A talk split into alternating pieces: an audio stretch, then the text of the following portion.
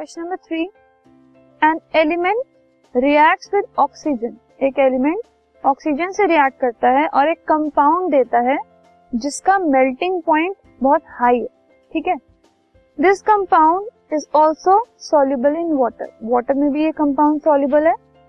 हमें ये बताना है कि वो एलिमेंट क्या हो सकता है।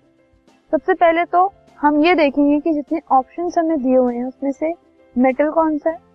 फिर रिएक्टिव मेटल कौन सा है? क्योंकि वही ऑक्सीजन के साथ रिएक्ट करेगा। एक लेस रिएक्टिव मेटल जो है, वो ऑक्सीजन के साथ रिएक्ट नहीं कर सकता। ठीक है? So if you talking about carbon वो एक मेटल ही नहीं है। So this is an incorrect option now talking about silicon वो भी एक मेटलॉइड है। तो हम मेटल्स की बात कर रहे हैं। तो ये भी नहीं है। अब हमारे पास बचते हैं दो, एक कैल्शियम और आयरन ठीक है? ये दोनों मेटल्स हैं और ये दोनों रिएक्टिव है। बट इनमें से हम ये देखेंगे कि ज़्यादा रिएक्टिव कौन सा है?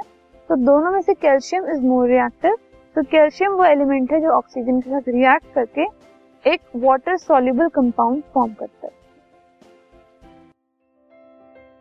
This podcast is brought you by Hubhopper Shiksha Abhiyan अगर आपको ये पॉडकास्ट पसंद आया तो प्लीज़ लाइक शेयर और सब्सक्राइब करें। और वीडियो क्लासेस के लिए शिक्षा अभियान के यूट्यूब चैनल पर जाएँ।